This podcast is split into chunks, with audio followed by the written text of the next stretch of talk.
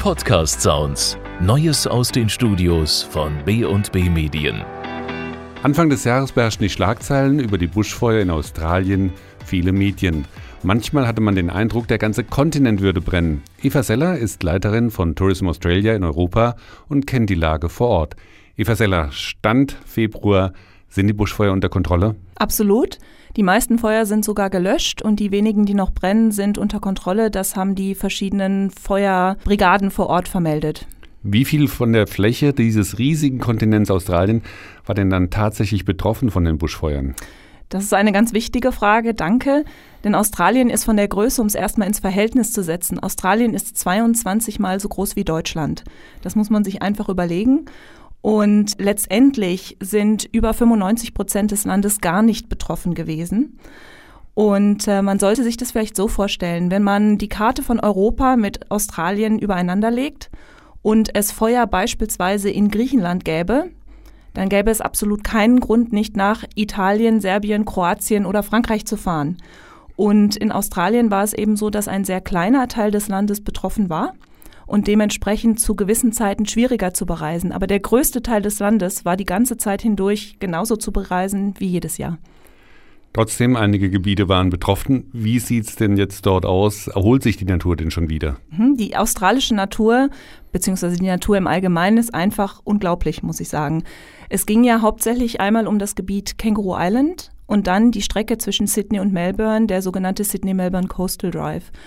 Und da haben wir mit Bekannten vor Ort, aber auch mit touristischen Leistungsträgern ziemlich schnell schon Fotos und Videomaterial aus der Gegend bekommen. Und bereits zwei Wochen, nachdem die Feuer durchgezogen waren, sprießt das erste Grün, fangen leichte Pflänzchen wieder an neu zu wachsen. Man muss dabei bedenken, Feuer gehören zu der australischen Natur dazu. Und es gibt viele Pflanzen, die sogar Feuer brauchen, um ihre Samenkapseln öffnen zu können und den Samen zu verstreuen. Beispielsweise der australische Grass Tree, der braucht diese Bedingungen. Und dementsprechend ähm, ist es ganz wichtig, sich vorzustellen, dass man dort nicht nur schwarze, verkohlte Bäume sieht, sondern sehr viel zartes, frisches Grün. Und es ist auch nicht so, dass die kompletten Landstriche abgebrannt sind. Das ist immer mal wieder ein Stückchen. Aber das können wir alles wunderbar bereisen und man sieht Formationen dort, die man normalerweise vielleicht nicht zu sehen bekommt. Und das macht es sehr interessant. Die Natur erholt sich auf jeden Fall. Also wer eine Australienreise geplant hat, äh, der hat ja sich wahrscheinlich überlegt, ob er dieses Australien-Erlebnis haben wird, wenn er jetzt reist. Äh, das ist also nach wie vor erlebbar. Absolut. An erster Stelle muss man sich mal überlegen, wo reisen denn die meisten Leute hin? Also beispielsweise, wenn man von Sydney nach Cairns entlang der Ostküste reist, sich dabei das Great Barrier Reef anguckt, den ältesten lebenden Regenwald der Welt, Sydney als Stadt, vielleicht noch die größte Sandinsel der Welt.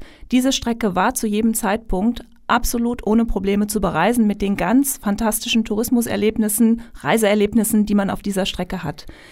Ebenso ähm, ist es natürlich immer sehr beliebt, beispielsweise einmal quer durch den Kontinent zu fahren, von Darwin im Norden durch den Kakadu-Nationalpark ins Rote Zentrum zum Heiligen Berg der Aborigines, dem Uluru, weiter vielleicht durchs Opalstädtchen Kupapidi runter nach Adelaide. Und auch hier die ganzen Erlebnisse vom Outback, von den Tieren, von den Menschen und der Natur waren zu jedem Zeitpunkt genauso, wie man es sich erträumt hat. Es gab ja nach den Berichten viele Überlegungen, Hilfsaktionen für Australien zu initiieren. Ist eine Reise nach Australien auch eine Art Unterstützung für die Natur und die Bevölkerung? Es ist eigentlich ehrlich gesagt die beste Unterstützung, die wir von hier aus leisten können. Denn man muss sich vorstellen, Australien bzw. auch die Tourismusindustrie besteht aus zahlreichen kleinen bis mittelständischen Unternehmen. Und die leben davon, dass Besucher kommen, sowohl die australischen Besucher als auch die internationalen Besucher. Die Feuer hat die betroffenen Gebiete in der absoluten Hochsaison getroffen. Das heißt, die haben einen wirtschaftlichen Totalschaden zum Teil. Und das Beste, was wir momentan machen können, ist weiter nach Australien zu reisen. Und man muss davor auch keine Bedenken haben. Die Leute stehen wirklich mit offenen Armen da und wünschen sich, dass die Besucher kommen. Man stört keineswegs, im Gegenteil, man wird wahrscheinlich jetzt noch herzlicher willkommen geheißen, als man es zu jedem Zeitpunkt wird. Vor Ort gibt es aber auch spezielle Programme, bei denen die Urlauber gezielt an der Regeneration der australischen Ökosysteme mitwirken können. Nämlich da gibt es die Volo-Tourism-Projekte. Was verbirgt sich dahinter? Mhm. Es ist ohnehin ja so, dass es zu jedem Zeitpunkt auch feuerunabhängig äh, viele Projekte vor Ort gibt, um die Natur zu unterstützen. Und einige von unseren Partnern vor Ort, die bei den Australian Wildlife Experiences organisiert sind, haben jetzt speziell für unseren Sommer sogenannte Conservation Action Days ins Leben gerufen. Da kann man als ein Beispiel helfen, Bäume wieder aufzuforsten und zu pflanzen, die dann Lebensraum für Koalas bieten werden. Denn die Koala-Population hat ja ganz gewisse Eukalyptusbäume nur, die sie lieben und schätzen und fressen. Und da wird von einer ganz wunderbaren Dame namens Janine Duffy diese Initiative ins Leben gerufen. Man kann erst helfen, diese Bäume durch Samen zu pflanzen und zu einem späteren Zeitpunkt werden sie dann in der Natur wirklich gepflanzt. Sie wachsen sehr, sehr schnell. Ich habe mir sagen lassen, dass innerhalb von vier Jahren ein Baum schon wieder so groß ist, dass ein Koala darin leben kann. Und das ist natürlich eine ganz besondere Note für einen Australien-Urlaub, wenn man sagt, oh, ich habe auch beigetragen, den Schaden durch die Feuer wieder zu minimieren und der Natur zu helfen. Wollen wir mal speziell auf die Tiere zu sprechen kommen? Es gab ja auch Meldungen von verbrannten Koalas, von Koalas mit äh, versenktem Fell, von verbrannten Kängurus. Man hatte so den Eindruck, es gibt gar keine Tiere mehr zu sehen, wenn ich nach Australien fahre. Wie steht es um mit der Tierwelt? Mhm. Ich möchte an dieser Stelle natürlich auch nichts beschönen. Es sind Tiere ums Leben gekommen und auch die wunderbar niedlichen Tiere, von denen wir hier gerade sprechen. Aber zu jedem Zeitpunkt und auch jetzt kann man bei seinem Australienurlaub Koalas sehen, Kängurus sehen, selbst beispielsweise auf Känguru Island, das ja hier auch durch die Medien gegangen ist, weil es dort sehr viel gebrannt hat. Erstens, es ist ein Teil der Insel, der betroffen ist. Und wir haben Besucher bereits drei, vier Tage nach den Feuern äh, gehört, die Berichte zurückgeschickt haben und gesagt haben, hey, wir haben in einem anderen Teil der Insel genauso unsere Koalas gesehen, kleine Pinguine, die Ameisenigel, die sogenannten Echidnas, Kängurus natürlich. Die Tierwelt ist sehr widerstandsfähig und es gibt ja nicht nur dort die Koalas und Kängurus, wo es gebrannt hat. Beispielsweise in Queensland auf Magnetic Island gibt es Koala-Populationen, die waren zu keinem Zeitpunkt jetzt von dieser Situation betroffen. Phillip Island in Victoria ist ein ganz wunderbarer Ort, um sich Koalas anzusehen. Was vielleicht an dieser Stelle, was ich auch erwähnen möchte, diese ganzen Tierreservate, Wildlife Parks, Sanctuaries, die leisten aktuell einen enorm wichtigen Auftrag äh, oder eine Aufgabe, weil sie sich einfach darum kümmern, die Tiere, die verletzt waren, zu versorgen, ihnen zu helfen, wieder ausgewildert zu werden.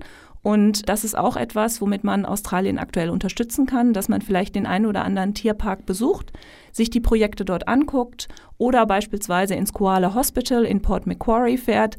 Man kann Koalas adoptieren oder auch andere Tiere, aber man kann sie vor Ort auch ähm, sehr gut besuchen und den Fortschritt in der Genesung sehen. Zusammenfassend, Wer eine Reise nach Australien geplant hat, kann der an seinen Reiseplänen festhalten.